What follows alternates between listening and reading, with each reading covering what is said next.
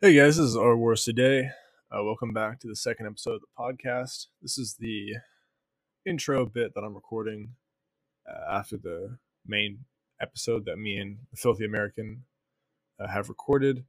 Just want to let you guys know that uh, the audio is, uh, or hopefully should be better this time than it was last time, as I've actually gotten a, a decent mic, as you'll probably be able to tell. I'm still playing around with uh, audio editing. This is my first time messing around with Audacity and like noise suppression and noise gates in a long time. So uh, if there's any noticeable issues or problems, I apologize. Just let me know, um, and I'll try to resolve them for next time. But yeah, um, thanks for tuning in and enjoy the episode. Hey guys, welcome to Militant Muckrakers. This is your host, Our Wars Today with the Filthy American. What's going on, guys? And uh, today we're coming in Friday, uh, December 3rd. Back at you with a second episode, bringing some new content to the floor. Yes, sir. Yes, sir. We got a lot going on in the world as of late. I mean, a good bit. We got what we have going on? We got uh, Russia possibly invading Ukraine soon. We got the new COVID variant just dropped out of South Africa. Um, a lot of interesting things. Oh, we also have the Ghislaine Maxwell trial going on, so can't can't leave that out. Mm-hmm. Oh yeah, um, it's a lot happening. Uh, I I figured today we start with Russia and Ukraine. It's a pretty big one for most people out there in terms of looking at global conflicts.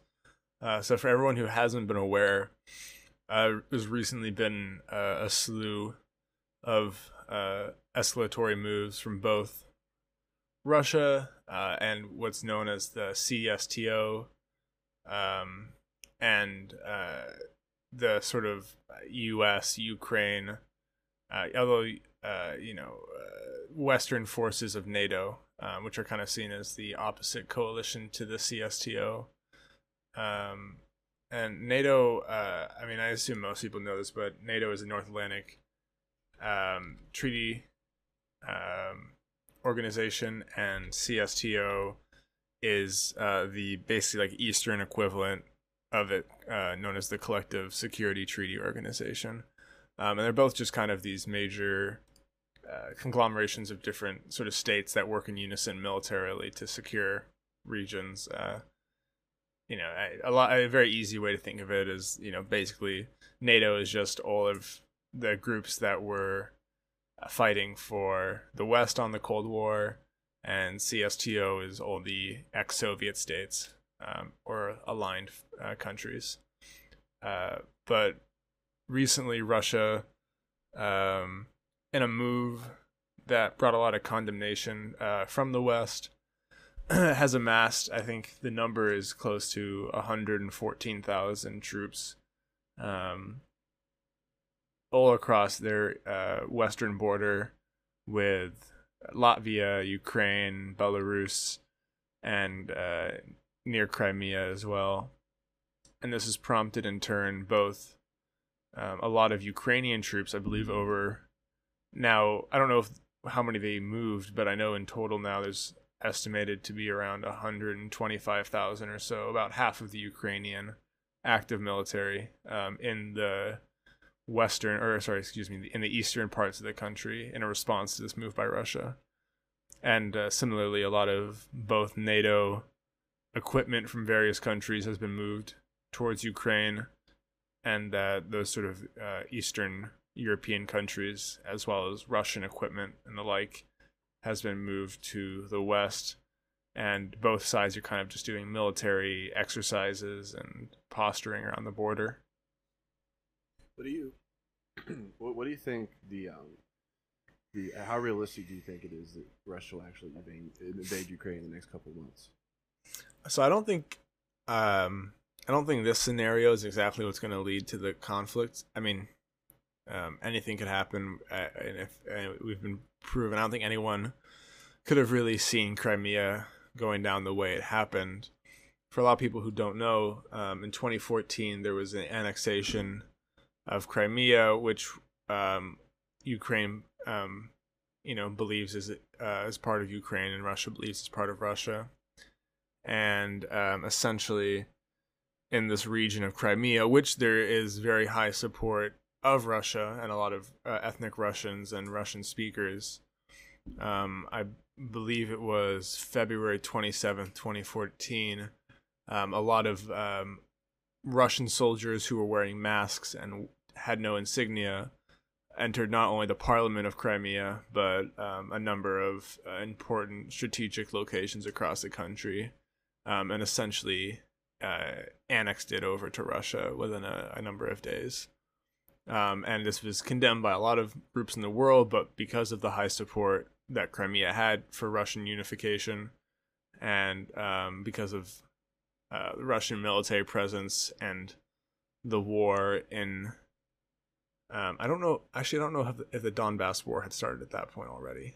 I know it started in 2014 as well, but I'm actually not sure if it was before or after Crimea that incident happened. But either way, um, I I don't think that uh, Ukraine wanted to get into a, a, a war over it, so it just kind of happened. But now a lot of people are thinking that it's possible that Russia wants to grab land that would connect the separatist states in Ukraine that are a part of the Donbass war and use that um, use a region in the area to sort of um, connect that to Crimea, which would give them this massive front line against Ukraine, uh, united front line.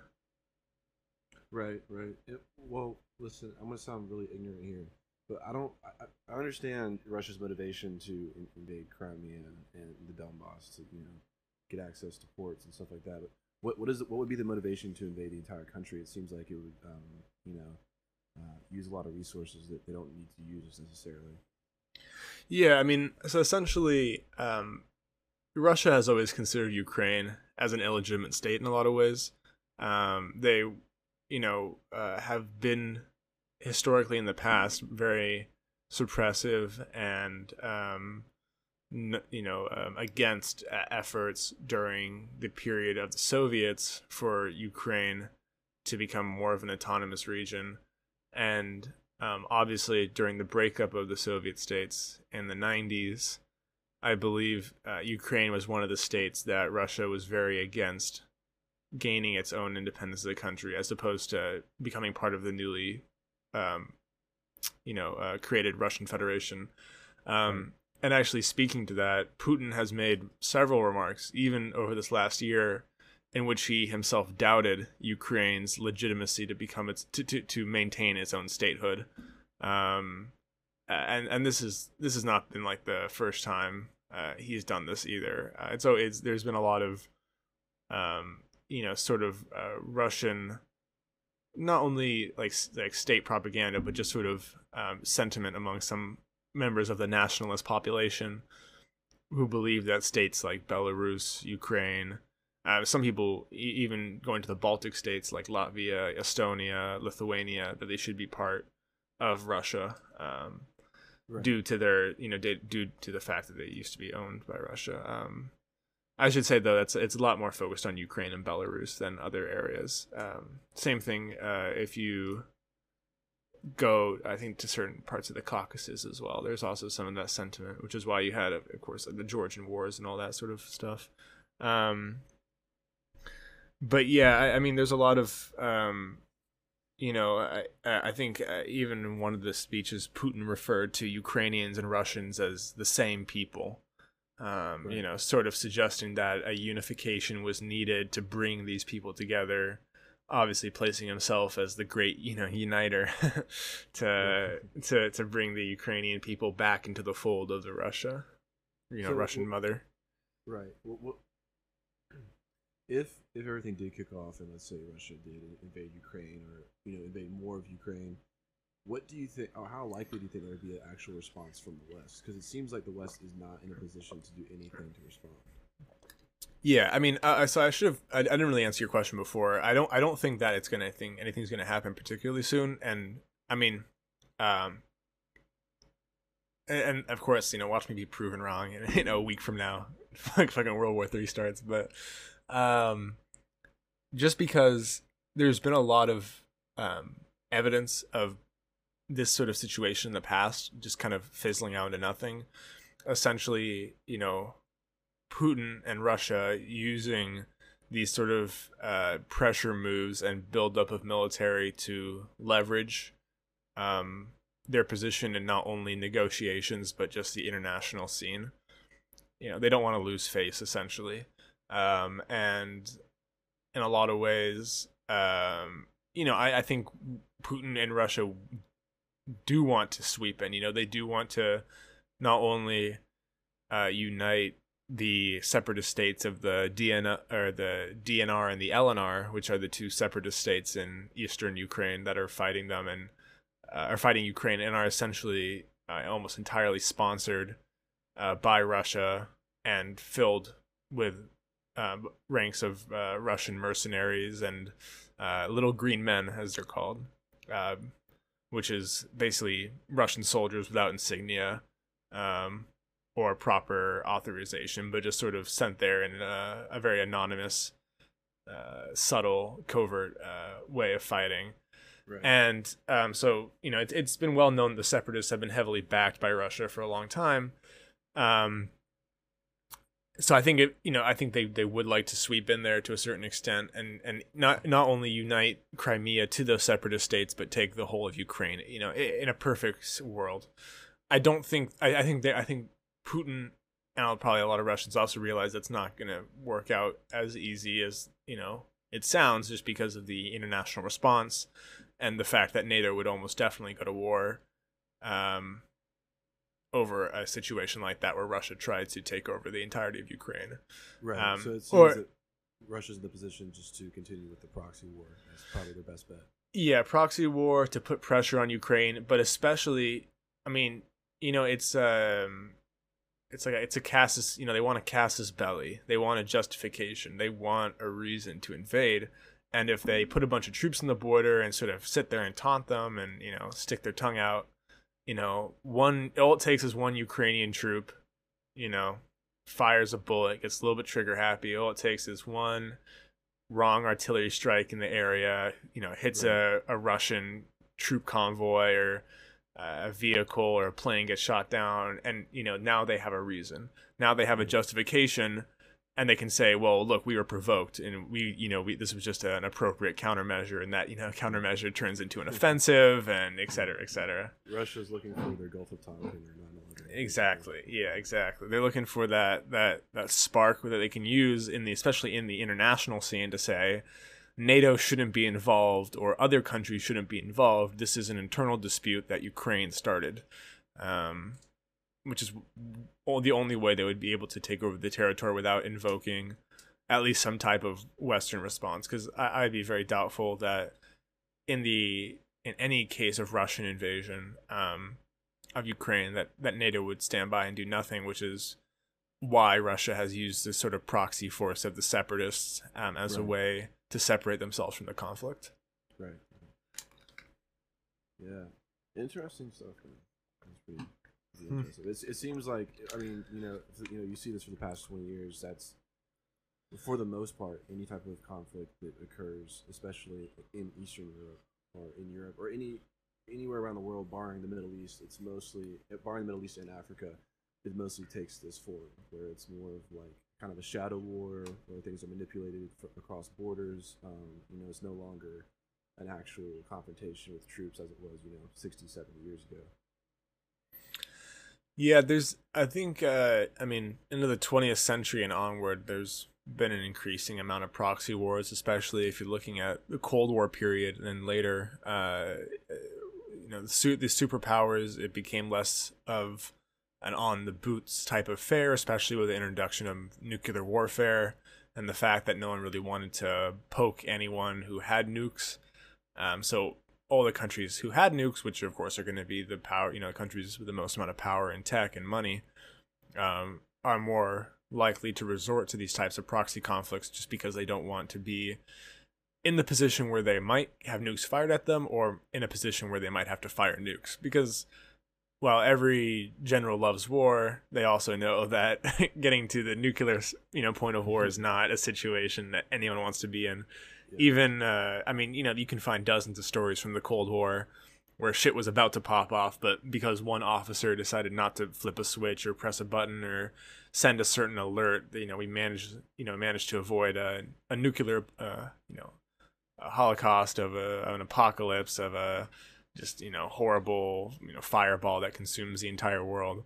Just you know based on because uh, some russian saw some birds on a radar screen and was about to send a message to the kremlin saying we're you know getting nuked send them out.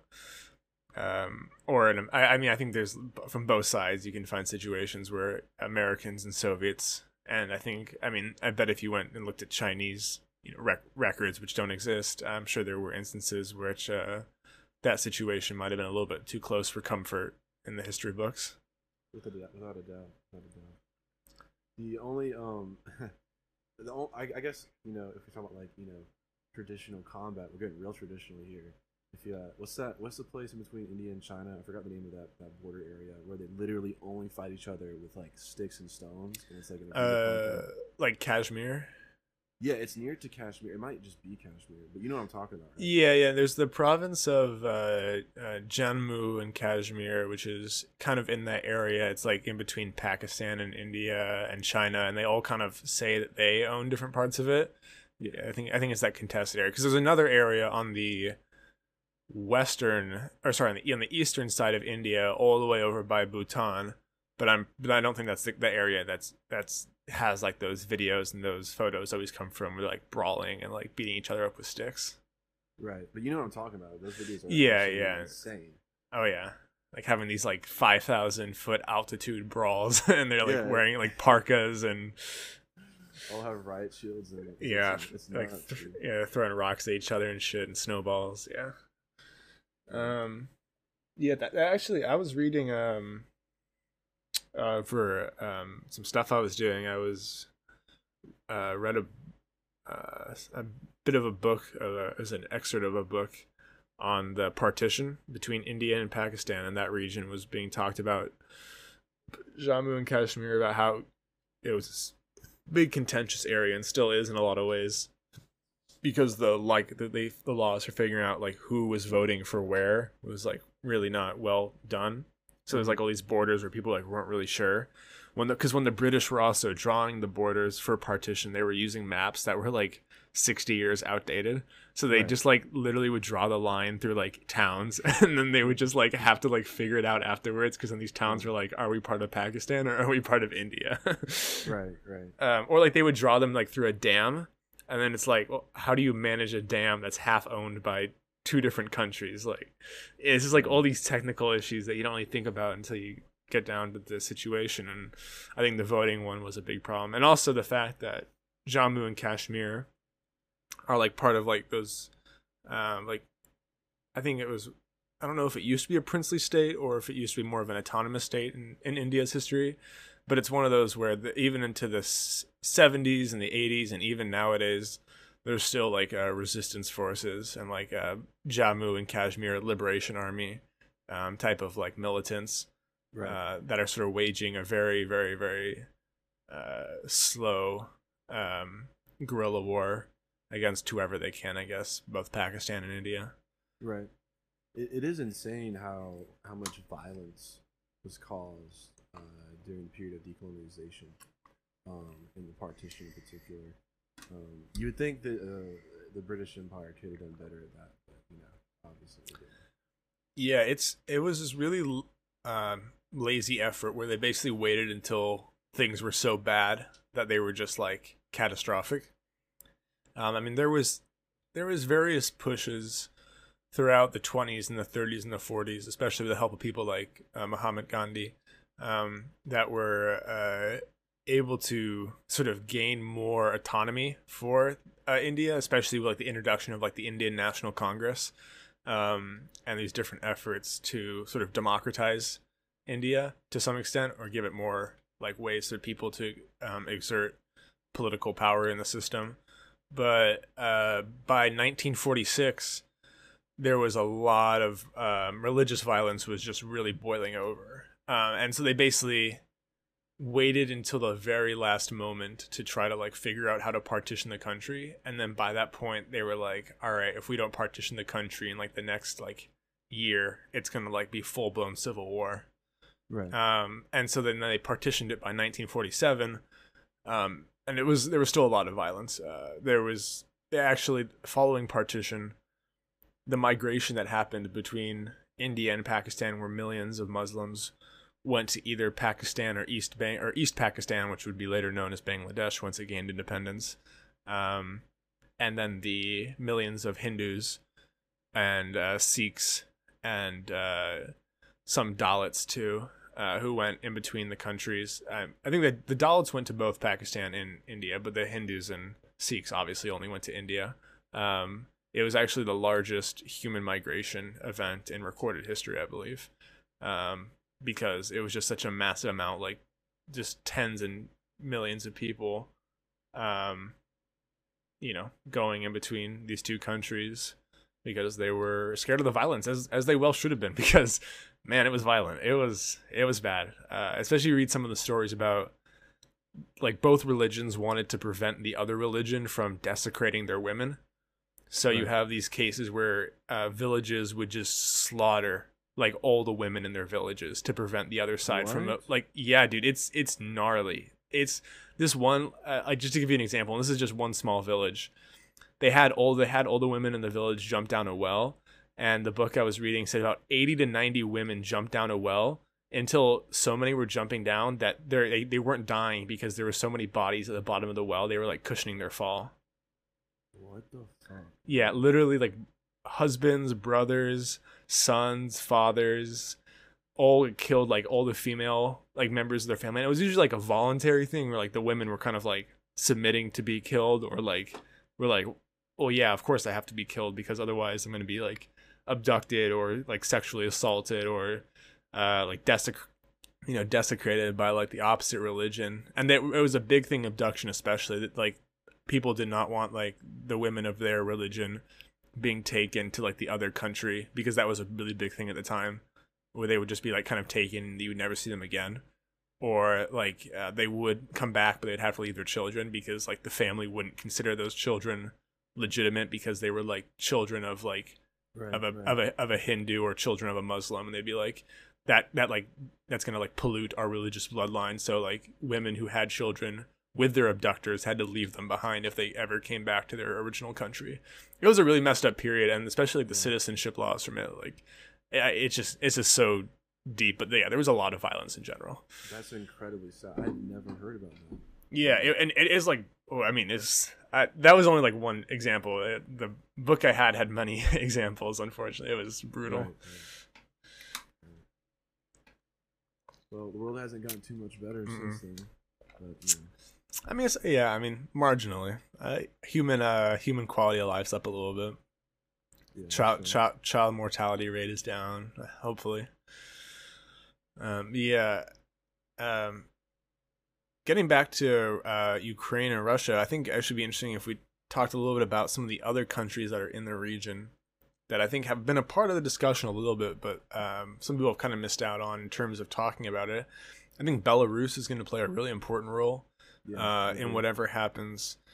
Um, we've seen the escalation of tensions between Belarus and its neighboring countries recently. Um, we had a massive conflict at the Polish border uh, when Belarus decided to uh, try to, to use migrant warfare uh, to, to disrupt the border operations by literally recruiting and luring um, thousands of uh, Iraqi uh, refugees and immigrants um, to Minsk, which is the capital of Belarus, and then uh, transporting them, directing them, and giving them supplies to cross over or to build camps near the Polish border.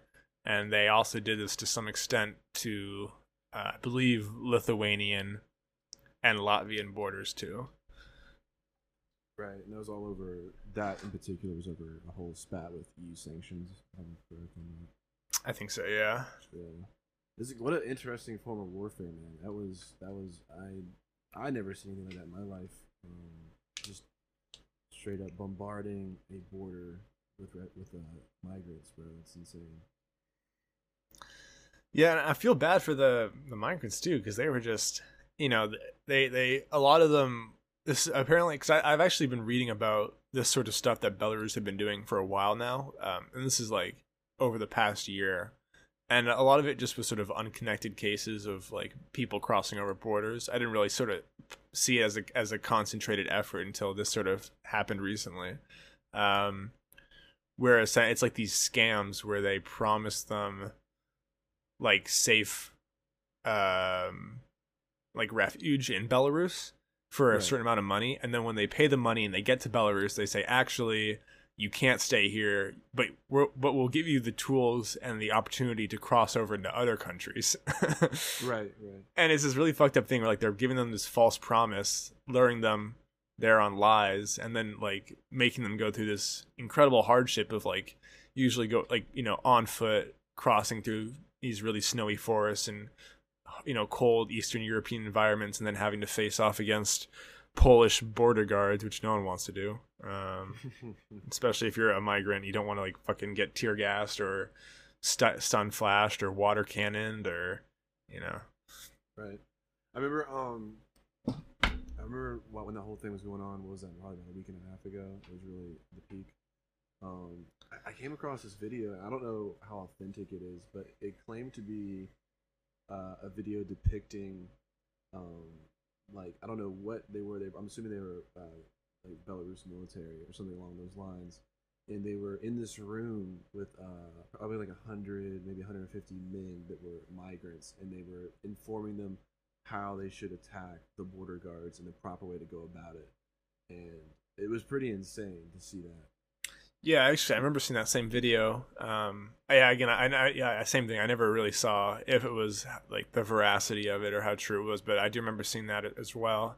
It was very interesting if it was true. I mean, we know for a fact, at least from what I've seen in this video, it could already be confirmed or debunked or something at this point. I mean, uh, I, we're just basing this off what we've seen, but the confirmed info I did see that is that they were handing out both hatchets, wire cutting tools, and um, other I, I think that was it for tools, but they were giving them other supplies for both cutting fences, but also for building the camps. Uh, I remember them. There was specifically videos of them dropping off like planks of wood and like cloth and uh, tarps and stuff uh, for when they were camping out in the woods. And this is the Belarusian military. I'm saying are dropping off these supplies. Um, Right.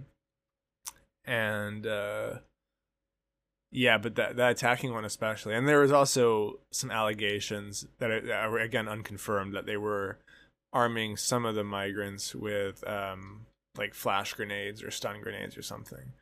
But I, I never uh, the all the all the videos that I saw at least that had stun or flash grenades were ones that were being thrown by Polish uh, border guards uh, Right. because there were a number of those. But yeah, no, it was a very it's a it's a new interesting form of warfare. Um, I think uh, human warfare definitely in a in a time when uh, there's going to be a lot of uh, population um, growth in some areas that's going to lead um, to some. I mean, you know, the European mi- migrant crisis has been going on for a good couple of like what one or two decades now. I mean, it's obviously been an issue for much longer, but in terms of the uh, the situation we see now, that a lot of um, that you know plays into a lot of contemporary European politics uh, revolves around the current mi- migrant crisis that's been exact, especially uh, exasperated by um, the Iraq War and um, other conflicts in the Middle East, which have uh, ironically been kickstarted by Western forces usually, Hmm. and then result in the those people, f- you know, fleeing to Western countries because you know they started the wars. but uh, no, um, it's it's It it's Go ahead. oh no no I was just gonna say it's it's insane whenever you see governments uh, play dirty like that. You know, like like oh, like literally like it's not even they're not even attempting to hide it at all. Like you think about what Russia did, uh, you know, probably like was it eight, probably about ten months ago now with Alexei Navalny. Um, you know, they tried to have him, or you know, Putin's regime attempted to have him assassinated, and then they just locked him up as soon as he landed back in Russia, and he was rotting away. And then you know that was the whole thing with Belarus when they uh, they basically intercepted that that um, plane that came into their airspace, claiming there was like a bomb threat. I think I remember that. Oh yeah, oh yeah, when when Navalny's plane. Oh yeah, and they took it down. Um, I don't, I don't know uh, if it was Navalny's plane. It was um what was he was oh, it was it was some guy who would like it was it was a journalist I think who Yeah, had spoken like poorly on the Belarusian regime. Um, I believe. I want to say it was something like he ran. I was reading his like like a little like you know page about him. It was saying that he he was the guy that was that was essentially running. It was the biggest uh like Telegram channel in Belarus. Um, Oh, really? It's like incredibly anti um, regime, Yeah. um, and that was like the whole thing. And so Mhm. like I don't know where he was flying from or to where, but he you know his plane just clipped over their airspace, and they were like, "All right, we got him." And, like calling a fake bomb threat, intercept that piece. Yeah, and then just ar- arrest him illegally. Yeah, I remember the Belarusian election. Man, that shit was crazy. Um, uh, uh, by the way, uh, uh, a, a- a stolen election, uh, not like. Uh, you know, uh, people claiming that there's, uh, you know, millions of fake ballots floating in Michigan and Arizona uh, stolen. I'm talking like uh you know literally you know there there were the every single almost voting and polling station in the country posted results that contradicted what the government said um you know we're we're talking about literally they switched the results. Like Right. there, there there's evidence to show that I mean, if you go to now and look at the the, the percentage, it says um, Lukashenko uh, Lukashenko, who's the sort of the the uh, interim or the guy who was in office and who- who's who's seized power, um, has about eighty percent of the vote, and uh, Svietlana, who was the opposition, um, has about ten percent. And if I remember, the numbers were about switched. They think she received about seventy percent of the vote, um, especially in, in uh, like heavy metro, heavy urban areas, um, and that he literally like they just fucking swapped the ballot. I mean, it's it's crazy. It was such a stolen election, and um, and and it showed. I mean, people went out in numbers. There were protests for days on days and days, and a lot of the ways I followed it was through Telegram, uh, through Instagram, through other social medias that um, sort of gave us insight to Belarus that other places weren't having at the time. Um, uh, but yeah, I mean, it was, um, I mean, uh, it, it was wild. I mean, people from the her campaign, the opposition got arrested. It, um, you know, there was uh, lots of political arrests, lots of like you know, sort of unmarked vans speeding around at protests, throwing people in them, and Right. you know, kind of speeding off. They weren't heard from again until, you know, I mean, some some. I think there's still some who are probably locked up. I mean, Belarus is kind of a, I mean, they're a bit of an authoritarian. You know, they got Oh, without a doubt. they definitely uh they got that shit on lock, and they're they were not gonna let people, you know, manage to disrupt the election plans that they had in place. I, I think he's been in power for like almost twenty years now or something. It's been a while. Yeah, yeah. Um, but yeah, it's it's just it's it, it really is, especially somebody you know if you live in the West, um, it really is a jarring thing to see. You know, I'm not gonna be all get into like conspiracy theories and stuff, but like whenever you see like the kind of like that the the people that are running the show truly, maybe not the front men, kind of like show their hand for just a moment.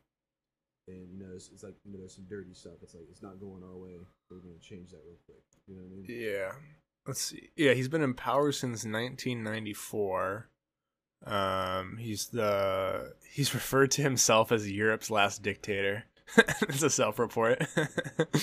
Hey, Uh, it, yeah, bro. Uh, yeah, there was yeah, couple close to I think over half a million people across the country protesting. Thirteen hundred injured, four dead, thirty-two thousand arrested, fifty missing, and there was also a number of um, uh, uh, journalists, I think, that were also disrupted in their abilities to report on it uh, when it was happening, both foreign and, and and especially since we, you know, the hence the Telegram guy, definitely domestically as well. Right, right, right. Just like that, man. It's, uh, the state comes through and takes you up, Mhm. sweeps you up and it's all over. Speaking of the state stepping in and uh, you know taking you down, what's going on with Ghislaine Maxwell? What's going on here? Dude, crazy. I've been reading some of those transcripts. I posted some of them on my page recently.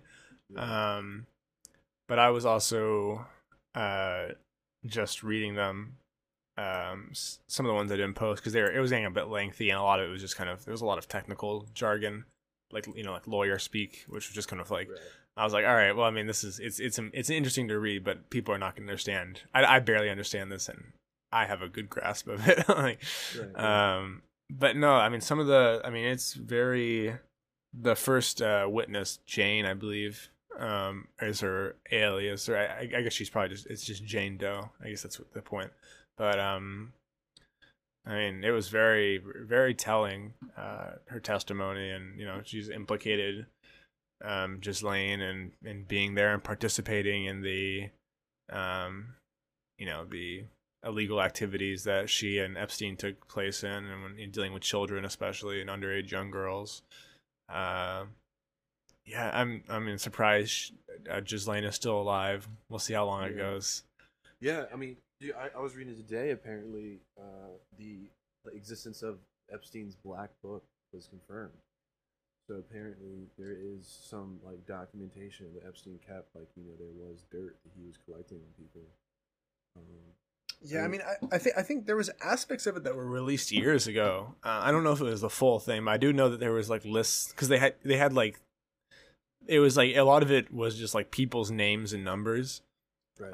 Um, so I'm assuming there's probably like you know it's probably like a, I don't know, like, a, like I don't know like a, a super black book that's like has like the real dirty shit in it, but that's probably might be that shit might be burned at this point. Um, at, at least f- the main part I think is black book just contained like contact info basically, but Ah, it's very telling because it shows who he was in contact with mhm. and especially some people who he had like you know i think he had like five different numbers for like prince andrew you know stuff like that. Where you're like all right well these guys are more than just like acquaintances. Like they were chatting you know? They, they had different ways to reach out to each other. And then the but the big thing was recently that uh the pilot of the plane or one of the pilots confirmed a bunch of the people who were there which was like like Bill Clinton and Donald Trump and Chris Tucker and Prince Andrew and um there was a couple other people too.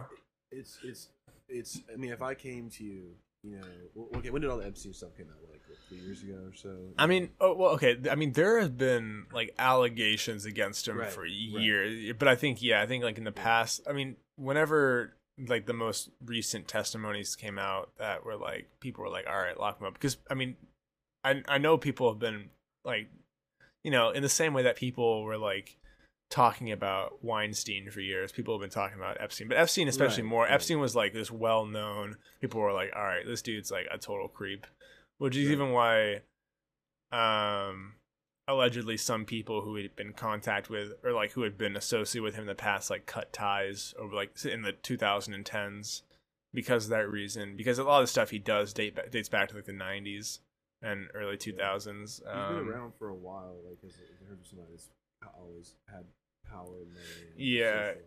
Yeah, I'm I'm honestly I don't really know that much about Epstein's background aside from like the past 20 years. I just know he's involved in a lot of Hollywood business and that sort of stuff. From my understanding, and this is the the oddest thing about his story is that um, people still to this day don't really know where all of his money came from. It's it's like Mm. kind of this weird. I, want to say I, I was watching a documentary um, on him recently, and I want want to say it was something along the lines of he lied about his about his like uh, his degree or where he went to university or something like that, and he got a job. I want to say on Wall Street, um, and then he just kind of popped up, and then like from then on, he kind of started like just kind of hanging around and made a name for himself. But it's Showing about up. this. Yeah, exactly. But think about this: if I came to you, like, you, let's just say five, six years ago, or if you just went to anybody, right, or like one of your family members, or one of your friends, you're like, "Hey, listen, there's an island, okay, in the Caribbean, where politicians, um, wealthy people, powerful people, princes go, and it's basically like a pedophile island. You would think I'm crazy. Like it doesn't seem like. Do you understand what I'm saying? Like it, it Yeah. literally is like the wet dream of a conspiracy theorist, right? Yeah, Like, no, it is it- it's ridiculous. it's kind of yeah. It's like the I mean, there, dude, there's a reason that like those. I was I've been watching a lot of superhero shows recently. Every single time those motherfuckers got a, a supervillain's got an island. It's always an island. Like it's always it's always some island. I, I, did- I was watching I just watched the new James Bond recently, another island. And like if you watch like 90% of the James Bonds it's like always islands. It's really convenient just cuz it's like it's this perfect place, Jurassic Park, another island.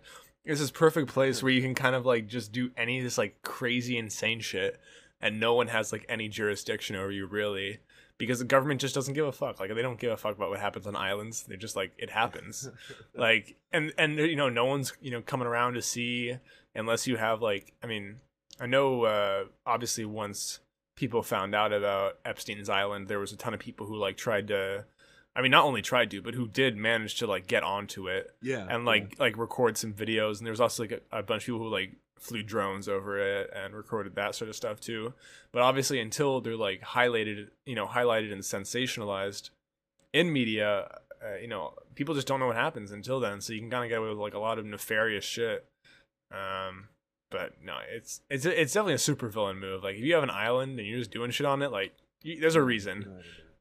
That or that that or you just like hate society. You just like had a joker moment Exactly. It's either one. Either you're like just somebody that's trying to be a hermit and never hurt anybody in your life, and you just want to, I don't know, grow tomatoes or potatoes or something like that. or you're like a human sex trafficker. yeah, exactly. One or the other here. Yeah, there's no in between. yeah. I don't know how long she's gonna live now. I mean, I don't know if she's gonna if she's gonna be offed. I, I feel like I, I I do think that at this point, I don't know if like her like offing her is on the table. I, I don't know. I feel like that would.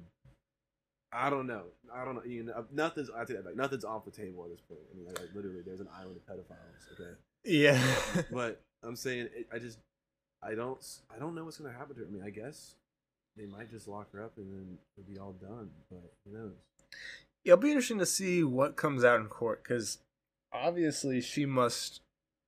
I mean, she must. You know, the fact that she was with Epstein for so many things and that a lot of the testimony has placed her as being like not only a middleman between a lot of these young girls and Epstein, but also being heavily involved with talking with the other like you know politicians or businessmen um, or just individuals that were involved with Epstein and um, you know specifically the the you know the young girls they trafficked.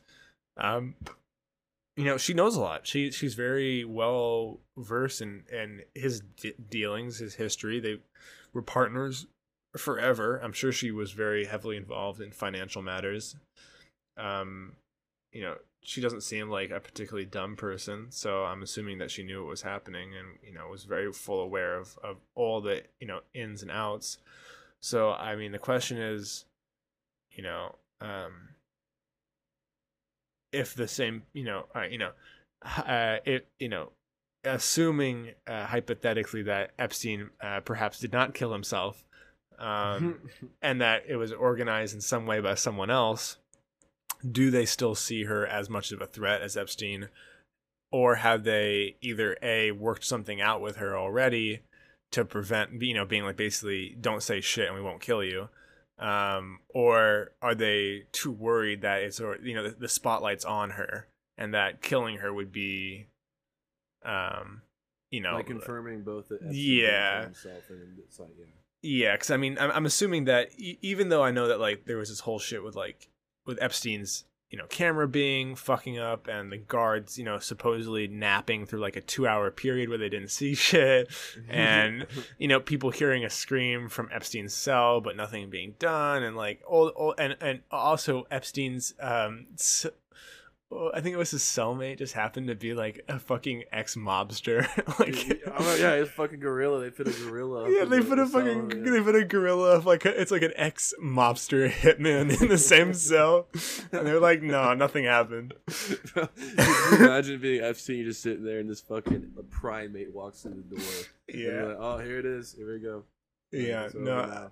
I mean, it was it was such a, a um a suspicious situation. But I'm I'm but I'm just I'm saying even with all those factors and that it, you know nothing was really came of the investigation around his death at least yet. Um, I assume that there someone must have put in uh, more contingents and more levels of security for Ghislaine. I mean, some you know, I mean, it, it may not be. You know, there may be still definitely people plotting in some capacity to silence her, whether that's through blackmail or through you know violence. But I assume there's got to be at least some echelon of the just system that was like, all right, we got to put safe holds in place this time. Right, right. I mean, okay, now this is something that's interesting. I'm I'm pretty sure that uh, Ghislaine's father had um, a lot of connections to different intelligence agencies, like MI6 and Mossad. Hmm. Uh, and that's just going along the lines like I'm sure you've heard the theory that um, Epstein was essentially where he was some intelligence operative that was attempting to blackmail uh, all these powerful people. Um, but I mean, I, I, I, in my opinion, I think that that is that's a reasonable statement. I don't think it's out of the question whatsoever. Um, that it was something along those lines. I mean, I don't know. I, I think, I think uh, he was just so. Impl- I think it'd be. I think that's too easy of a of a situation. I mean, I think it's too. I, I think it'd be nice, but I don't. I don't know. Especially if you just sort of see the pattern of his behavior, especially like in terms of like what other people like him have done in the past. Right. I mean, it it didn't really seem like there was any uh end goal for his operations. Um, and I de- right. I definitely don't think any government, even one that was like trying to blackmail the political elite, would have just like been like, yeah, you can fuck some kids while you're doing it too. Like I I, I just don't think like e- even if we're talking like really fucked up like Russian, Chinese, American, like psyop, like underground CIA type shit. I just don't think it'd go that far. Um, I mean, you know, who knows? But uh, I yeah, I, I think he's also. I think it was just it was he was too dumb and smart at the same time. If that makes sense. Like I, I don't think he had the the skills or the prowess or really the know how to be an intelligence agent and he was also so dumb with like the the paper trail that he left and like how obvious they, they were just like trafficking young women and fucking kids like just left and right and they, they there was really like not trying to hide it they were just kind of like you know like a buffer of money between them and the legal system right. uh, I think it was much more just sort of that like elite arrogance where they just don't believe they can get caught because they, you know, have so much power in the system um, and have so many connections and so many, you know, like sort of in men who they can get favors from or that sort of stuff that there was any type of fear. Um, right. Yeah, no, it's definitely a, a very polarizing situation. It'll be interesting to see how the trial ends up and whether Ghislaine does testify more on some of the, uh, you know, the the the big uh, masked people in- behind the operation, or if she rats on anybody, or because I don't I don't think she has really like admitted much, or I think she's like denied everything so far. I'm pretty sure that's the path like she and her lawyer are going with to some extent. Like I think there's like they're admitting that like like like that she was like in contact with the women, I guess to some extent. That's from I like I'm just like trying to remember what I read from the court documents because most of what I read was like witness testimony. I know she's te- I know she's been on the stand a couple times, but I don't remember the, uh, exactly what she said. Right. Yeah, I, I, I really am um, very curious to see if anything gets revealed through this whole trial. If, if we learn anything new that's substantial. Yeah, I mean I think the the pilot stuff was pretty interesting. yeah, um, that's true. because he did that. That was confirmation that like a lot of the people who were like in the black book, who were just kind of like, like we knew had like maybe been on the plane with with Epstein or like maybe flown to the island. The pilot was like, nah, these dudes definitely were like going there. We're like, um, the pilot was like, I'm just. Hopefully the pilot pray for the pilot life and his family's life. You know. Um, I was thinking we could um, talk a little bit about, um, well, I, two topics here, but I guess we'll start with um, Armenia and Azerbaijan, um, which have been going through a little bit more of a, a tumultuous uh, conflict uh, recently in light of the 40 day war that happened last year. Right, right. So what you thinking? You think it's going to kick off there again, or is it just going to be skirmishes? I mean, uh, I think all we've seen at this point is uh, more artillery fire as of late this past week or two. I know, um, obviously, well, not obviously, I guess for everyone, but uh, for context, um, Armenia and Azerbaijan are two countries in the Caucasus that are having a conflict over disputed territory. Uh, Armenia is uh, an old ally of Russia, uh, as is Azerbaijan, but they're not currently aligned. And uh, it's also the oldest Christian nation on earth. Um, uh, it's got a it's got a very rich history. It's got a very rich people culture. Um, you know, I you know I, I mean I know some Armenians. I my family. I you know I have an uncle who's not directly related to me by blood Armenian. Uh, he's pretty cool. Um, I know this is not like I'm not trying to like put an anecdotal story. I'm just saying, um, you know, Ar- Armenians are pretty well known. Azerbaijanis, um, it, you might not know that one as much, especially if uh, if you're not as well informed on some issues in um, Europe and Eurasia. They have a relatively recent establishment in terms of uh, a state called Azerbaijan. Um, I think they were only gained independence following the collapse of the Soviet Union, really. And a lot of their legitimacy has come from their heavy backing by Turkey. Right.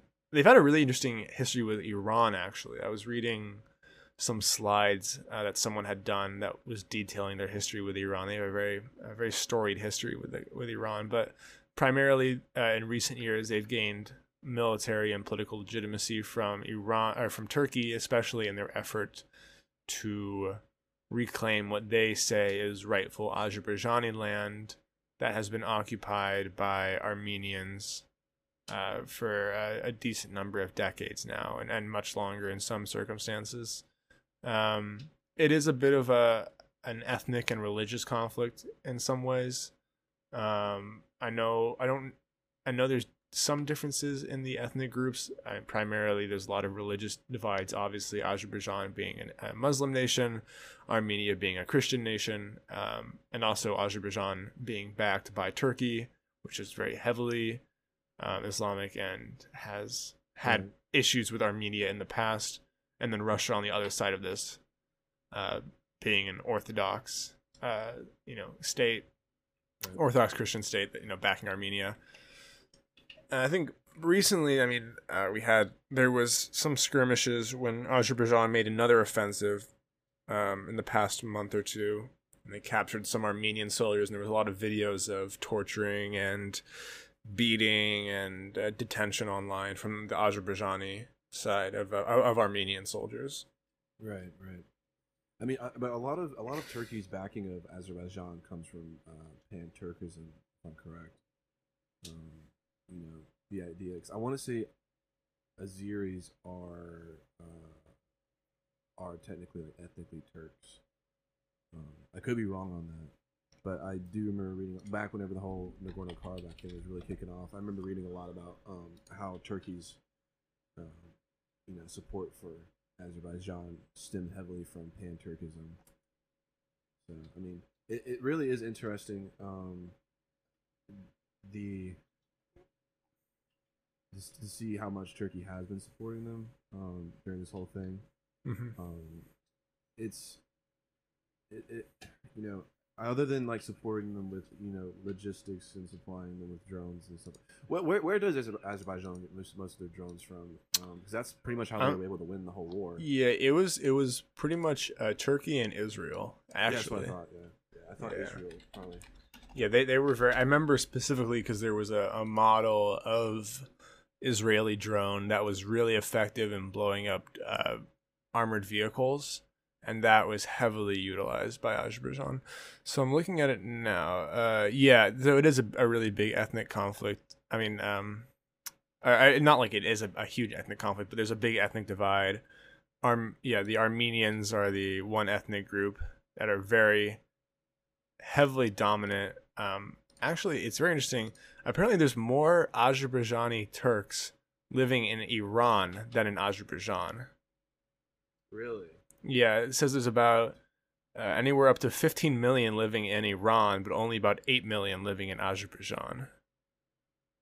Oh, Yeah, that's interesting. Yeah. Um, There's, also, there's also a lot more people living in Azerbaijan than Armenia, even though they have Azerbaijan. I think is only slightly bigger than Armenia in terms of, um, or oh no, it's actually significantly. I think. Hold on, I'm trying to look at the map here. Yeah, I mean, okay, yeah, it's actually about.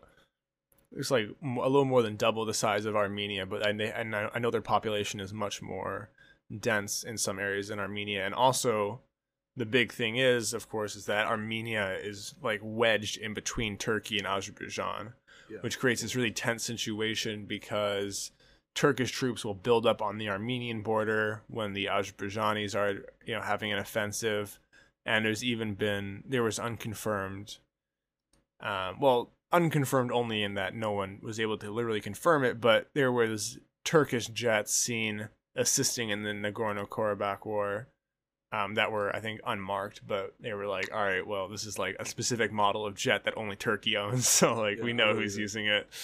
Um, so there's a really tense situation, and, and Armenians feel very threatened by it in a lot of ways because they it's you know they're trapped between a, a rock and a hard place, especially in the south uh, with the region of Syunik, which is sort of it. They're okay. I should say to my people who actually know the situation, there's a province in Iran called East Azerbaijan, but there's also like literally an area there, there's like two different portions of Azerbaijan that are kind of not connected. Uh, was it like contiguously? There's like this little arm of like Armenian land that stretches out to Iran, and there's like like a little like western like slice of Azerbaijan there. Not like it's not. I don't think it's called that officially, but it's like this little region that's sort of pocketed in between Iran and Armenia, but it's not connected to the rest of Azerbaijan but that region is also what Azerbaijan wants to connect to, like Azerbaijan proper or uh, other regions of Armenia that have been recently uh, occupied by Azerbaijan. Yeah. And, and Armenia has been in, in the news a lot in these past two years with the whole Nagorno-Karabakh conflict. We also had the U.S. officially recognizing the Armenian genocide. Um, you know, it was definitely a big thing. Mm-hmm. Yeah, that was um, something that Turkey still denies happened, which is really cool and not uh, totally fucked up. Um, The, I uh, I got in an Uber the other day. And my Yeah. Uber driver was uh, he was Turkish, and uh, we just started talking. Um, I started just picking his brain about like his opinions on certain things, and we were talking about like Ataturk and like uh, all that all that stuff in Turkey's history. Um, and then I brought the uh, Nagorno I brought up Armenia and Azerbaijan. oh no. I, I mentioned I was like, yeah, I'm, kind of I'm kind of rocking with old Armenia on this one, and dude got pissed yeah, he got like literally pissed at me. And he he, Oh, he flipped man. out, like no joke. Um, good thing to I was like two minutes from my destination, so I was That's good, yeah. Dip out. I, I say that for the end of the ride. I just want to drop. yeah, you just hop out the car. you, you drop at the end. Uh, Nagorno Karabakh is Armenian. Jump out the car. yeah, yeah, exactly. Nah, yeah, no, it's um, it's a really polarizing issue, especially for the diaspora. I remember, um, especially I forget if it was in England or Germany. It actually might have been Germany, because I know that there's a lot of like Turkish or Turkic sort of ethnic groups there, especially. I know, I mean, I know there's a lot of actual Turkish people uh, who are in Germany. But there's also a lot of like Turkic groups there. There was a lot of violence between Armenians and Azerbaijanis, uh, in in, in, in the in the in the diaspora. Yeah, um, Wow. during the conflict, like would there be like like like or like there'd be like Armenians holding like a protest or like a rally, and then like literally like like ho- like tons of um, uh, like Azerbaijanis would come to like instigate violence. And I think it also happened probably vice versa as well. I'm sure in some areas. I just think that because it was much more of like a humanitarian thing for um, Armenians who were protesting. I think I don't I don't know necessarily how much they were starting the violence because that seemed unlikely in that situation. But uh, I know I'm sure that went both ways. Um, I, but it's interesting how much the diaspora of like ethnic or religious groups sometimes like takes on these like you know like wars that are like not even like like well, like why are you getting angry like these people Right. are not even involved they're just like civilians like yourself they're not like involved with the government their choices but know, people are silly Hear me out. Hear me out here. Okay, this is what I'm thinking. Armenia needs to go ahead and ally themselves with the Kurds in northern Iraq, and then just take the eastern part of Turkey. That's what I'm thinking in the future. I feel like it's a viable option for them for sure. yeah i mean there's um i'm trying to think um, is there a, a christian population in uh, kurdistan Um, I think there is. Um, it's relatively small. Um, I don't know. I- think all the Christians that are in Kurdistan aren't Kurds though. mm, yeah makes sense Um, I don't. I can't remember exactly because there there is like a, a really historic like um Christian village um, in the Kurdistan region. I forgot the name of it, but it's like a monastery or something Mhm. along those lines. Yeah, I mean, I mean, we should probably talk about it because I don't think we brought it up on the podcast yet. Why don't you talk about your experience in Kurdistan? Yeah, yeah. I uh, as a kid, my uh, my parents were relief workers during the uh, during the Iraq War, um, and so um, yeah, I grew up in uh, northern Iraq. So for anybody listening that knows like Iraqi geography, um, I first lived in Kirkuk from 2003 to basically 2007, and then after that, um, the 2007 like the insurgency kind of kicked up, and there was a lot of uh, a lot of violence going on, and so uh, we then moved to Sulaymaniyah, which is um, closer to the Iranian border, um, which is yeah. It's it's the interesting thing about Iraq and Kurdistan is, um, most of I okay. So when, when you hear talk of anybody like in the United States or pretty much anywhere in the West, and you mention Iraq, the first thing that kind of pops into your head is violence, um, and understandably so. Um, the interest the interesting thing is that um, throughout the Iraq War, for the most part, after the initial invasion, and then up until today, uh, the Kurdistan region of Iraq has been pretty peaceful. Um, you don't really have you know, a lot of violence that's been going on in southern Iraq. Um, well, you did have the whole you know whole thing with the ISIS offensive back you know in the mid 2010s and all. I taking Mosul and all that. But um, yeah, man, grew up in that area of the world, up with the Kurds. So it's it's kind of funny now because I'm doing the whole you know geopolitical thing online and you know posting stuff about the world. And it's it's insane. I didn't realize how much um, people that are into geopolitics like really admire the Kurds. Um, some of them do, some of them do. Um, but I, I didn't realize that that was a thing until you know about a year and a half ago when I hopped online and got got to chat with you guys. Yeah, yeah, I think it's um. I'm trying to think about how I really got my start. It was it was a number of factors, but definitely Afghanistan recently was um, one of the big things that made me get a little more interested in these topics and get a little more out of my comfort zone, at least with the stuff I knew. Right, right, yeah. Um, speaking of uh, Afghanistan, didn't they get into this was like two days ago? We got into some beef with Iran on the border, right? Mm-hmm. Yeah, there was. So I mean, I, I wrote up a little post about this, um, and from what I could find, it all seemed stemmed from basically the Iran, um, Iran claiming that. Uh, oh geez, I was just looking at the questions I have. I've got a ton of questions from people. Um, that uh, Iran, that uh, that the Taliban were f- opened fire on some Iranian farmers that were crossing the border. And that was what Iran claimed. And the Taliban actually didn't say anything, apparently. But local sources uh, claimed that it actually started when. And this is unconfirmed local. This is like, as in local sources, as in a different open source intelligence was claiming that local sources uh, were saying this. That uh, it was actually when an Iranian detachment crossed the border and uh, were confronted by Taliban, and then that's how it stopped. But how it ended, either way, was with the Taliban capturing two two Iranian border checkpoints, um, and uh, and uh, Tehran having to be like Tehran is the, like the capital of, of Iran, and um, you know, sort of being like, all right, well, we lost that one, and, and, then and they kind of resolved the conflict.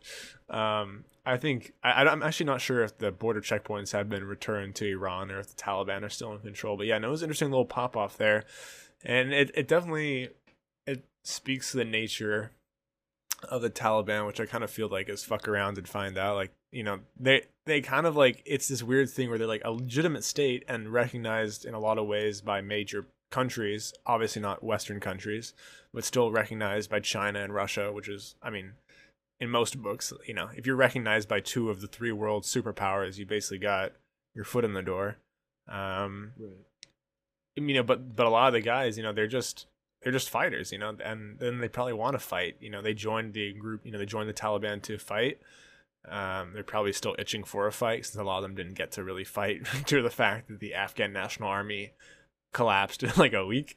Um, and uh, you know they got pent up, uh, you know, a little bit a pent up aggression, a little bit, you know, quick to to escalate a situation. I'm I'm not speaking. I'm not saying that Iranian border guards are any different, but I just think, especially looking at the Taliban, which were designated as a terrorist group for decades, and you know a lot of the guys don't exactly have conventional military training or de-escalation training or really a good sense of like political boundaries or you know like diplomatic steps you know you know when you're in that type of situation it's much more likely to pop off with a group like the Taliban in charge oh yeah without a doubt without a doubt you know speaking of being you know recognized as a legitimate country i feel like it really happens nowadays whenever you get your own emoji as a flag you know mm-hmm. that's that's what really happens yeah was, yeah that's what i was waiting for i was waiting yeah i'm so into that what what is it? What's the official name of Afghanistan now? It's, it's the, the Emirate, Emirate yeah like yeah the Islamic Emirates of Afghanistan. Yeah. Okay. Yeah. I'm still waiting for that flag. All right, I'm just gonna we're gonna try to get through these questions are pretty wordy because obviously they're all like asked for conflict and geopolitical questions. So we're just gonna try to like get through them with a couple of sentences. Probably I'm not gonna try to linger too quickly, too long at any of them. Um, let's see. Without help from the West, except Poland, etc., does Ukraine stand a chance? And I'm assuming they mean against Russia. Um, I would say um, no.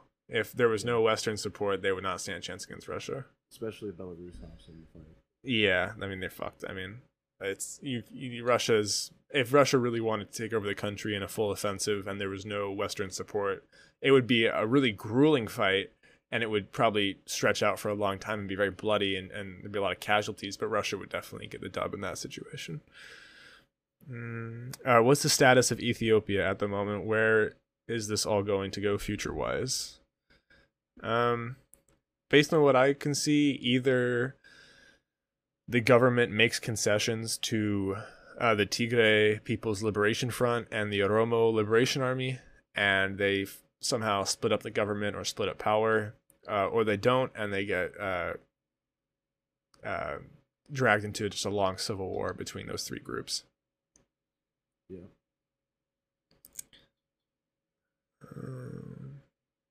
How long do you think humanity will last on Earth? That's a more than a couple word answer right there. All right, you have a couple words. Uh, it depends. It depends. Um, you know, you have global warming as an issue. Um, I, I say if everything, I, I think humanity itself, like it'll always be probably humans, unless there's like some insane nuclear holocaust. There'll still be like scattered, you know, civilizations across mm-hmm. the world. Like Mad Max type shit. Yeah, exactly. But like you know, a collapse of like the world as we know it today, I feel like that it's. I'll give it maybe a 50-50 in the next you know, 60, 70 years. Mm-hmm.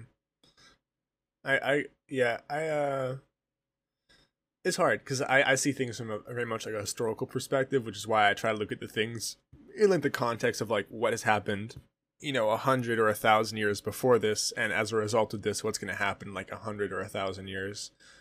Uh, but I, I, definitely think we, we we still got a we still got a good couple years in the tank. I don't know how long uh, before those years in the tank are spent maybe a little closer to the waterfront, or with uh you know like some more extreme weather situations, but I definitely don't think uh, we're gonna be all uh, dead and off in space soon. I also think people don't understand how space colonization works in a lot of ways. This is like this like I think there's a misconception that like once we get to the moon or to Mars, there's just gonna be like this mass migration of people. Like there's gonna be like these colonists that are gonna go off in every direction. And what people don't realize, I think, is that it's gonna be a very small amount of colonists, probably not even like you know, if we're talking about the colonization of even our entire solar system, I wouldn't say more than like tens to maybe a hundred thousand people, and then from there, those colonies are going to grow. Uh, but it's definitely not going to be like we're all going to get a ticket off Earth. It's literally just going to be the people who are either smart or rich enough to get off. Right. Uh, which I, th- I think is like a, a, big problem. People are like, oh, um, you know, we're all going to move to Mars. When Elon Musk is like, no, the rich people are going to go and build a utopia there, and they're going to, you know, be able to have their nice little uh, private planet. But you're not getting there, buddy, unless you're like a scientist or like a, maybe a really good bio farmer. Speaking uh, of like super evil super villains, like yeah, fucking island, bro. We're going the whole planet. Yeah, exactly. Elon Musk watched James Bond and he said, "I need to think of this is like this is small scale. I need to think bigger." I one up this. We're colonizing Mars. Yeah, and then he gets the asteroids, gets infinite money glitch. You know, just by mining some asteroids full of gold and like fucking rare earth metals. Yeah. Uh, excluding water, food, and oil, what are top resources you can see major conflicts over? Um, I would, I would actually, I mean, what we're just talking about, space. I think um, there's so many resources floating among asteroids and um, in different planets, and just within like immediate reach. I think once different countries and corporations start uh, divvying up space and uh, resources from space, I think there's going to be a lot of conflicts on who owns what and who has what mining rights or what land rights. Like, I mean, how do you figure out? I mean, obviously, there's already been like some treaties by the UN on like and like other organizations on like who gets what land on like the moon and Mars. You know, I'm basically saying that like I think it's like only scientific land or whatever. There can't be like military. But you know that's not going to work. I mean, you know, like you, you give China or the U.S. or Russia five to ten years, and you know they're going to have like fucking sentry turrets on those bitch. You know. Oh yeah. Um, aside from that, probably let's see. Aside from water, food, and oil, I mean, land is always a, a big resource that's fought over. Um, that or just different types of like individual like minerals that are really dependent for technology, um, or like different type of scientific advancement that are found in only like certain areas of land, like especially Africa and the Middle East. Yeah. yeah. What armed conflict in the world today that isn't getting enough coverage? Hmm, that's it. I'd probably say. Yeah, I would say Ethiopia too. That, um, or Yemen. Um, yeah, yeah. or uh, I would say the spread of uh, Islamic militant violence across like Central and North Africa. I think some people are aware of it who are kind of like more in that like those circles, but a lot of people aren't aware that it's just this rampant like and it's not even like Islamic terror in a way because it's such a different scenario than they're all branches of the Islamic State or ISIS as a lot of people know them, which is the Islamic State of um uh fuck, Iraq and um Syria, yeah. And uh there's also uh ISIL, which is Islamic State of Iraq and Lebanon. But there's all these different groups. I mean, there's ISCAP, Islamic State Central Africa Province. There's ISWAP, um, IS, uh, you know, Islamic State um, West Africa Province. Uh, there's, you know, there's they are all over, and a lot of them aren't recruiting Muslims, uh, actually, but instead criminals who are just looking for an excuse. Um, you know, these are not like very religiously or politically motivated groups as you have in the Middle East. These are much more crime and violence oriented groups who simply want to loot and pillage and rape and then have an excuse. Um, and also an international funding organization uh, because the money that goes in between these groups, especially when talking about like human trafficking, ransoms, drug trafficking, all the ways that ISIS makes their money, uh, they share it with like the other networks. Um, so it's kind of like this way where they're just kind of like it's literally like they they'll just like free a prison and they'll like prison break and then like recruit like like half the dudes. Like any anyone from like a common thief to like a rapist or a murderer. Like it's they're just recruiting criminals basically because they know they're desperate and are will like take the opportunity to like carry a gun and like go burn down a village or something. Right. um, yeah ethiopia definitely. Uh, let's see.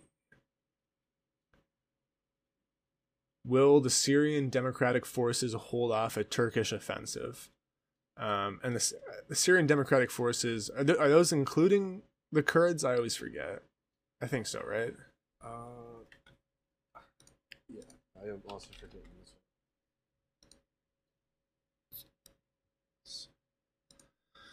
one. uh, yeah so the syrian there it's like the ypj Okay, yeah. Yeah, it, it's all the different. It's like the alliance of the YPJ, Kurdish, Arab, Assyrian, Syriac, as well as some smaller Armenian, Turkmen, and Chechen forces.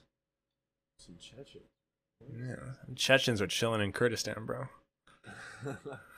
well, the Chechens are there. Turkey's got no chance. Yeah, exactly. They're fucked. Um, yeah, that's an, yeah. Um, let's see. What's their what's their manpower look like? Uh, is there any kind of estimation?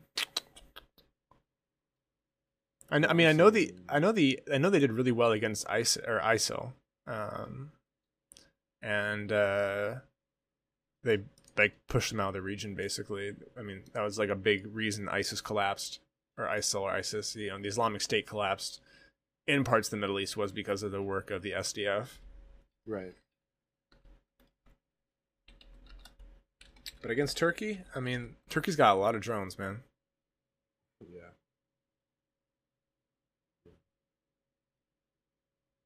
Let's see.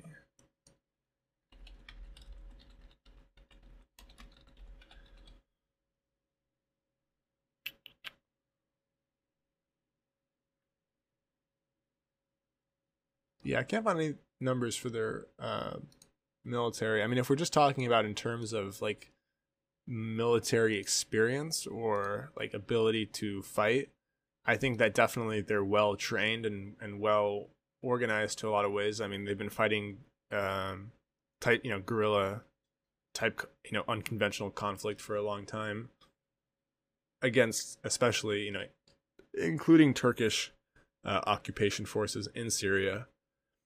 Um, I don't know against a full offensive though, just because I know there has been areas they've been pushed back in when the Turks like really wanted to seize. You know, I mean, Turkey has a pretty extensive military and they're pretty well funded in a lot of ways.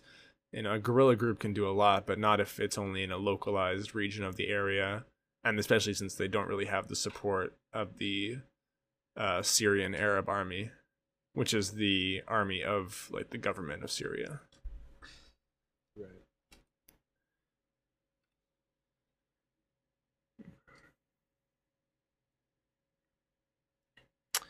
Um, the increase of conflict, if uh, oh, see, okay, I, I get this person's asking. I guess is there going to be an increase of conflict, uh, between Mexican cartels and like their presence in the United States and other countries?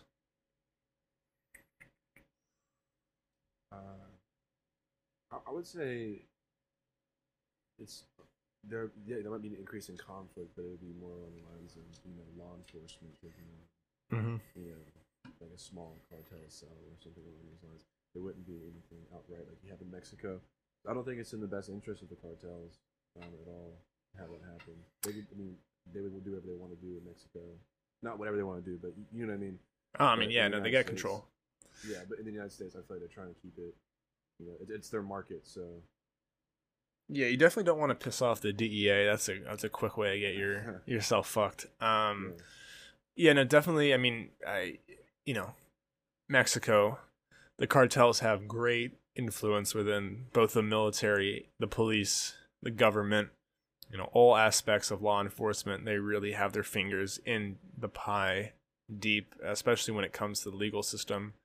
And, um, you know, not to say that there isn't, you know, law and order in some parts of Mexico there that, there, you know, people aren't prosecuted or, cases aren't brought to trial, et cetera, people aren't arrested, but it's just that the fact that there is so much corruption and bribing going on that it really, you know, it doesn't really give them an incentive to try to, you know, build in other areas. However, to you know, to add on to that, I have seen in the past like decade or so that there has been um, an increase in Mexican or and I mean I guess I don't even know if it's cartel. I'm assuming it's cartel because I mean you know, they were like organized crime members in California who had lots of different uh, cannabis grow sites, um, and that they were thinking it was because they were trying to get product faster, yeah, right. like to the like you know Americans so they were setting up like it was almost like like forward operating bases of like cannabis like grow sites um, that were like literally just like in the middle of like the forests out in all all across actually not only just SoCal but in NoCal too. I, there were like there was literally like in the redwood forest in northern Northern California, mm-hmm. they people like someone just stumbled across like this camp that was just filled with like um, these armed like cartel dudes who had like AKs and you know like we're like all speaking Spanish and stuff. And um and I actually I don't I don't I, don't, I just don't remember what happened with that story but I I know that there has been circumstances like that where people have stumbled across these cartel sites you know either just going through the desert or through um, the forest or other areas. So I definitely think that uh, they have a presence but it's definitely as you said I don't think it's going to be an escalatory thing because they don't want to piss you know I mean you know you just don't want to fuck with the US uh, it's only going to get more escalatory, more violence, and they're already dealing with you know the Mexican military and the police in whatever capacity that you know they're not being um, controlled.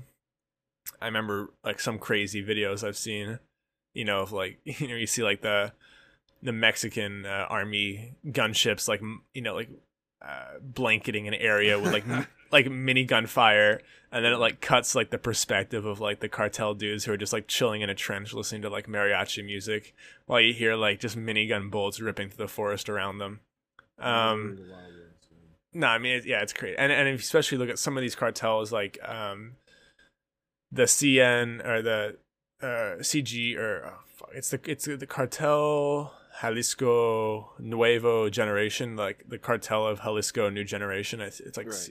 CJ CJ NG, I think. Um, they're really like one of the biggest like presences in I mean the Jalisco region, obviously, but um, within Mexico, they have, I think they're one of the most dominant cartels. I mean, among others, like the Sinaloa cartel, which I, but I do think which has lost. I think if I remember correctly, has lost power um, recent in recent years.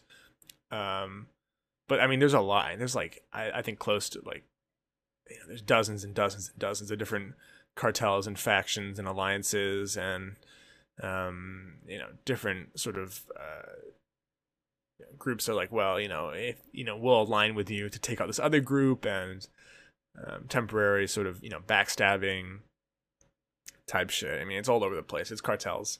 Um, I definitely think uh, it's interesting if you aspect the or oh, if you inspect the aspect of how much they're contributing to like the opioid crisis though i do think mm-hmm. that this could become more of an issue in recent in in, in possibly the, the recent you know the soon to be future if there is more of a crackdown on opioids in the united states there could be in the same way that when cannabis was legalized in a lot of the us if opioids are legalized to some extent or like decriminalized or um you know it, there's more like you know treatment centers or like free samples you know that sort of stuff you know safe access to help right. people either like deal with their addictions or find rehab um you know or if like you know companies just stop getting people hooked to oxys and shit um that the the the market will change just in the same way that when cannabis was legalized and recreate you know uh, or decriminalized in a lot of the US how the the market changed a lot too because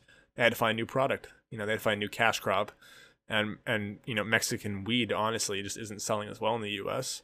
Not only because of its quality, but just because of how f- you know far it is from grower to you know seller. Um, yeah. So it's definitely lost power, and I think a similar thing could happen with opioids. I think an interesting thing is uh, this is just a, a, side note to comment on, which I don't think a lot of people are aware of, is uh, the the Chinese connection when looking at the opioid market, um, which is that there are a number of Chinese corporations and chemical companies that sell some of the precursors for the synthetic fentanyl uh, that is produced in Mexico and distributed throughout the U.S., which leads to a lot of what when you see like these fentanyl overdoses on TV or parts of the opioid crisis is really, um, you know, uh, continuated and uh, perpetuated by uh, this fentanyl production, often synthetic, uh, within Mexico, which is, uh, you know, per- uh, in, in itself perpetuated by these Chinese corporations, which are selling the precursors often to shell companies or even in some cases apparently directly to the cartels themselves uh, because they're you know and of course all these are in some way sanctioned by china because china's aware of a lot of the business dealings that its corporations does but is not obviously concerned with the health of americans and probably actually kind of sees it as a win um, uh, which is not to say that um, you know, I don't think the, the CIA wouldn't do the other thing around, except that drugs are so heavily banned in China and on lockdown that I don't think you could even get that. You, you couldn't even really poison the drug supply because anything that exists is already has some crazy laws. I was just reading about the like the whole, you know, like you know, like drug analogs, like how they like make new versions of drugs by changing a couple of the yeah, molecules, yeah, yeah, and they kind of, like apparently in China unlike the US where like drug analogs are banned. So if like if you have like LSD for example, you can't like make a chemical which is like just like LSD but a little bit different and like sell it because they're like already banned preemptively because it's like a type of LSD. But in China, all of them have to be banned individually. So what this allows uh, illegal drug manufacturers to do, often who sell online to Europe or to the United States, is just mass produce these analogs, which are often more and more increasingly dangerous because what happens is they'll ban one version and then the you know the drug smugglers will start making another version and they'll ban one version they'll start making another version and every other version they make it just gets more and more mixed with other chemicals right. and like other molecules and yeah just degeneratively worse uh, not a good solution to their problem but uh, yeah i mean i think uh, we're gonna look close to the end here. Um, do you want to do some of the uh, the favorite things like we did uh, last time? Yeah, let's do it. All right, so I think we'll guess we'll start with I think we did favorite uh, historical leader first, and then we did favorite war. Okay. Um, let me think. Favorite? I'll, do favorite war. Um, what, what did I do last time? I think I did uh, war in Yugoslavia. Yeah. Um, I'll probably have to say this time I probably have to go with ones that interest me. The one that interests me, I'll go with the First World War. Um, that's another conflict that's kind of not always overlooked as much as you know the one in Yugoslavia, but um, it, it's one that's you know it's kind of like World War II's little brother. Um, but I still think the you know the implications that it had are you know incredible, obviously. But also it's also really interesting if you really get into it. So I'll go with that. And then uh, favorite leader. Let me think. Hmm. Ooh, this one will be controversial. I'm gonna say, and this isn't because I necessarily admire like who they are or um, or I agree with what they did. I'm gonna go with Ernesto Che Guevara. So Che Guevara. I think I think I think you went with Che Guevara last did week. I? Actually, yeah. He's in my head. He's in my, he's in my mind right now. He's in your okay, mind, I got, bro. I got I gotta choose somebody else. I got his auto. I got his biography. That makes sense. He's in your mind. yeah. Um. Let me think. What else would I want to do? Who? Who would I want to? All right, all right. I'm just gonna throw old Winston Churchill in there, or actually, I'm gonna change that. I'm gonna go with um, I'm gonna say I'm gonna say Joseph Stalin. Um, not because I actually agree with what he did, but I think that more along the lines of like you know the implications that he had geopolitically. Mm-hmm. Um, that's why I'm choosing him. Yeah, no, uh, I feel that. Um, let's see. I think for war, because I was uh, reading about it recently, I'm gonna go with the uh, the Anglo-Afghan Wars, uh, when the okay. when Britain tried to invade Afghanistan. Uh, it's some interesting conflict, definitely. And uh, was in the uh, late 1800s, right? Yeah, it was like the same time they were like having kind of like the Zulu Wars. Uh, It was like the same period. Um, yeah, also interesting. That's the backstory of uh, Doctor Watson from Sherlock Holmes. That's how he gets his, uh, his and, and it's interesting because in the new Sherlock Holmes TV show, they made him get his wound from the Afghanistan war, but originally in, Oh. the, in, in the Conan in, in, in the um, uh, Sir you know Sir Arthur Conan Doyle books is from the uh, second Afghan war. It's an interesting little connection, Oh, but yeah. uh, those are some definitely interesting conflicts to read about. And for political leaders, I think I'm gonna go have to go with uh, Alexander the Great. Uh, you know, just united a massive empire um, across um, know the Middle East and you know, uh, Persia and you know, all these massive expanses of land that he just conquered at such a young age. Um, and then he died, and they all fucked it up afterwards, and then just like totally splintered the state, and like immediately after he like died and passed it on. Apparently, also I think like his he was supposed to pass it on to his son, and then like one of his generals just like killed his son. Uh, it was a lot of messed up stuff that happened, but uh, yeah, I think I have to go with Alexander the Great. I think he's a pretty good uniter, and um, just a really interesting history. I remember reading about him in some of my classes I used to have. Yeah. All right. Um, I think we're gonna probably end it there for today. Uh, I think we it was a good second podcast. Talked about a lot of good subjects. Yeah. Um, thank you guys for listening to Militant Muckrakers. Um, I was also thinking at this point we should probably like uh, plug our social media, I guess, for people Yeah, who are not aware. Yeah, so if you want to check out where I, I post most of my work right now, um, check out the Filthy American 2.0 on Instagram. Um, or if you already follow Our Wars, you could uh, just you know probably find me on his following list. But yeah, Yeah, uh, same thing for me. If you follow the Filthy American, um, if if you have to type my name into the search bar, you're probably gonna have to type it all the way out uh, because I'm still shadow banned. I believe it's our wars today, uh, all one word, all lowercase. Um, but yeah, thank you guys for listening. Uh, thank you, Filthy, for joining me, and uh, we'll see you guys next week.